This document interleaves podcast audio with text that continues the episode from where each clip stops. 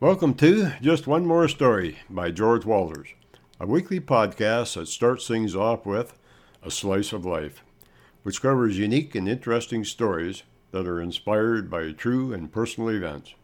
But it doesn't stop there. Following A Slice of Life, I take one story from my collection of many and share it with you. So, if you're looking for that special something to start or end your day, you're in the right place.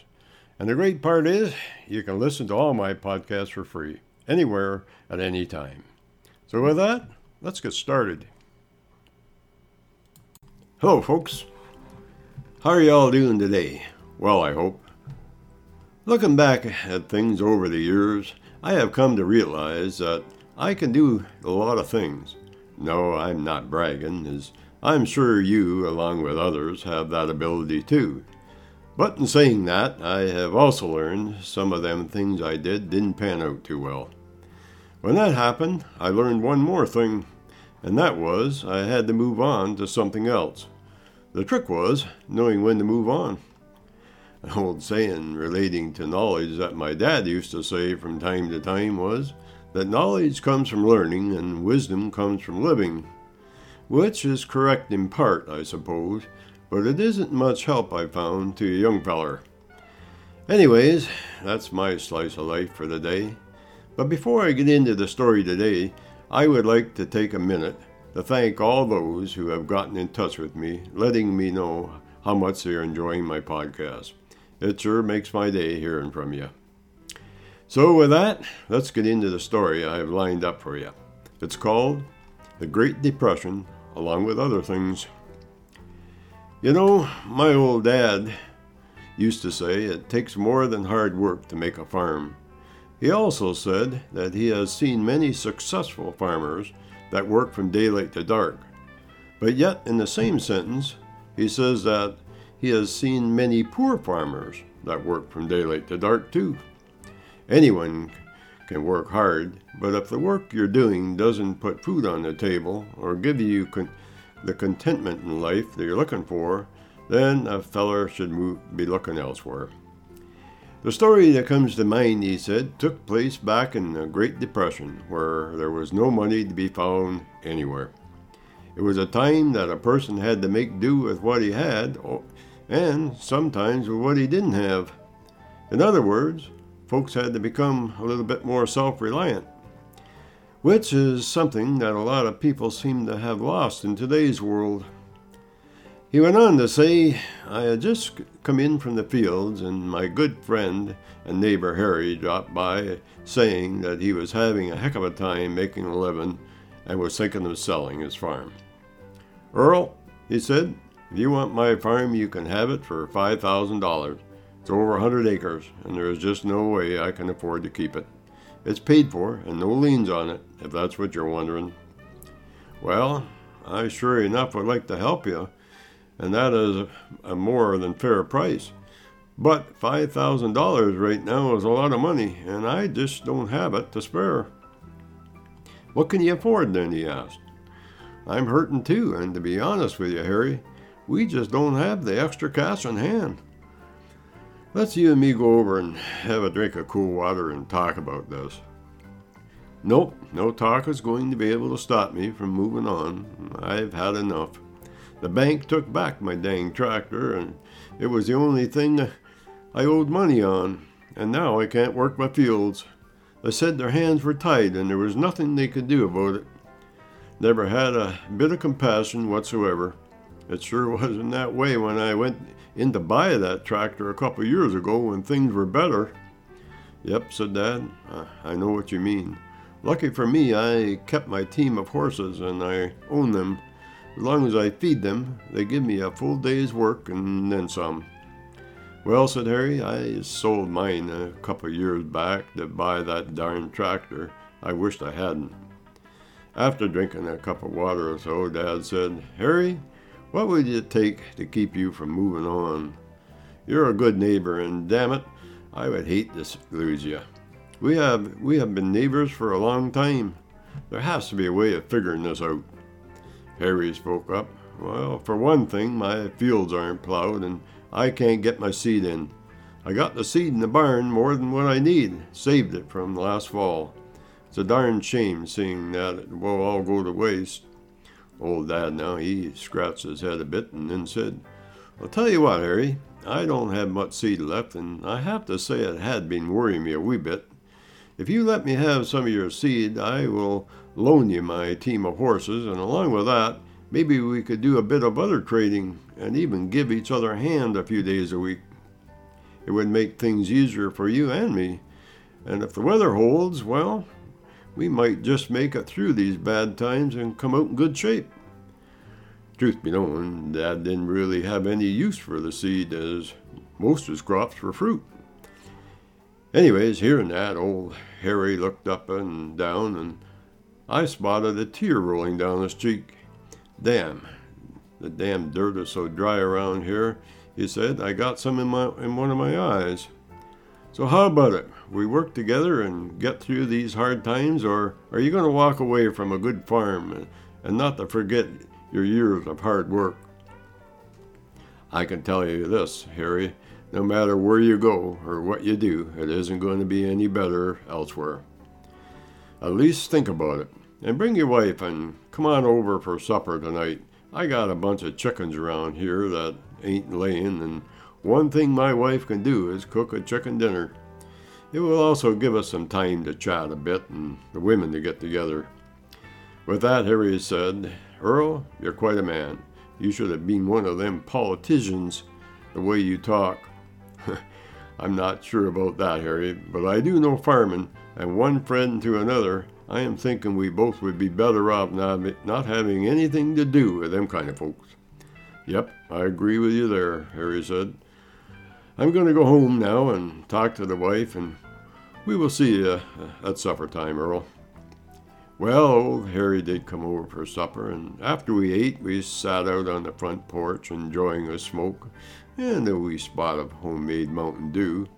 And before the night was over, we came up with a plan for the good of both of us. Thinking back to them days, it occurred to me that Harry and me were kind of like my team of Clydesdale. Apart, we were both in trouble. Together, nothing got in our way, and we made it through the Great Depression. Yes, my old dad was quite a man, hard worker. He might not have been always right in doing certain things in the mind of others, but in his mind, when he had it made up, there was nothing or anyone that was going to sway him from doing what he thought was right. Thinking a bit more about my old dad, when I was young, it, it occurred to me that about the age of fifteen that I didn't want to be around the old feller that much. But when I reached the age of twenty-one, I was amazed to find out how much the old son of a gun had learned in five years. You might have to ponder on that statement a bit. Anyways, later on in my life, I found that my dad was a hard-working fellow loaded with information. His life wasn't easy, first off, working in the lumber camps in northern Ontario, Canada, then on to the farm. And not just one farm, neither, as over time he had many. He would get one piece of land, producing, and then buy another. He also didn't have much education, as back in them days, the young ones were needed on the farm and had to help out with the chores. So school, it was kind of put on the back burner, so to speak. But for a man without too much schooling and only one eye, let me tell you, he sure did well through his life. I asked him one time, Dad, what do you think about what they are teaching the kids in the schools today? He looked at me and said, well, for you, an education is probably a necessity if you're looking to find a good paying job away from the farm. The thing is that many schools only teach children how to become successful and rich. The successful I agree on, but the rich part I don't. I would think it would be much better to teach them to be happy, so when they grow up, they'll know what the true value of things are, not the price. He also said to me one time while we were enjoying a cool bush beer in Florida at our cottage, George, if you have a good idea in life, don't be afraid to run with it. And never worry much in what others think. Oh, sure, he said that nothing will ever turn out the way you want, but most times if you give it your all, you will find that they will. I have to say I have pretty well done that throughout my life, and truth be told, he was right, as most things, most of everything I did in life turned out pretty good. There has been times, though, when some of my so-called friends have asked me, George, how come you start a business and then after it becomes successful, you move on to other things? Well, to answer that, I would say that doing one thing day in and day out isn't for me. I'm the type of feller that likes to try and do new things. I also like to do things that no one else can do. It's been that way all my life. As soon as I conquer something, my mind is looking for something new to move on to. And when I find what I'm looking for, I go for it. I have always figured life is short, so why not make the most of it? It's like when some days, some says the glass is half full. Others say the glass is half empty. I say just drink what's in the damn glass and get on with your life and quit thinking so much. Worked for me. Another thing that always amazed me was that for years, as my dad got older, folks would come from miles around just to rub shoulders with him, thinking that his luck would rub off on him. I'm not sure if it worked for them folks, but one thing is for certain. After talking to him, you could bet your bottom dollar they would be further ahead than when they arrived. It should also be noted, though, that he never gave advice unless asked. I find that amazing in itself, and I kind of think it would be a good habit for a person to get into, especially in today's world with its virus among us. Another thing is re- regarding my old dad is that I hardly ever heard him complain. The, re- the reason being, he said it was a waste of time, and if a person took the energy they put into complaining and applied it to solving the problem, he said they would be surprised by how well things can work out. Bottom line, he was simply saying, complaining doesn't work. The only thing that kind of got him a wee bit peeved off from time to time was the powers that be and the way they were messing up the livelihood of the farmers. He always told me that a fellow could never win going against them. Even if the law was on your side, you still couldn't win, he would say, as when all said and done, they would just change the law. It sure is amazing how things have changed here in Canada over the years. And not for the best either, at least not in my books. I would have to say, if asked, that my old dad grew up in a fast-changing world, something like us older folks are going through now. Today, the younger generation wonders why us older folks gets upset with things, a bit touchy, maybe even a bit grumpy now and then. Well, it's easy to figure out, as a lot of us are not happy with the way things are going. Hundreds of things are being forced on us that we don't believe in or want to do. When we were young, we were simply taught what was right and what was wrong, and now the powers that be expect us to welcome their way with open arms.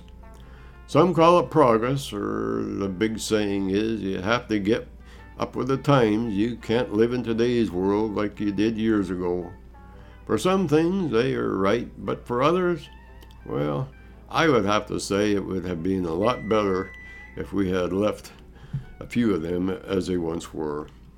I could go on here for hours on the subject, but it's not necessary.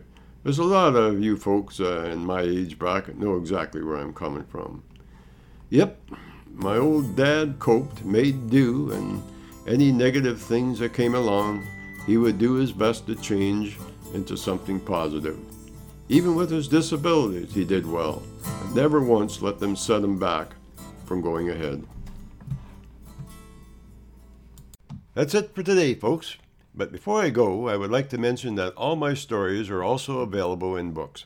We have seven books to choose from, and each book has over fifty short stories. The titles of the books are One More Story, Moments in Time, Paths We Choose, Times Changing, Keep Turning Pages, Join Me in the Garden, and Nature's Gateway to Health.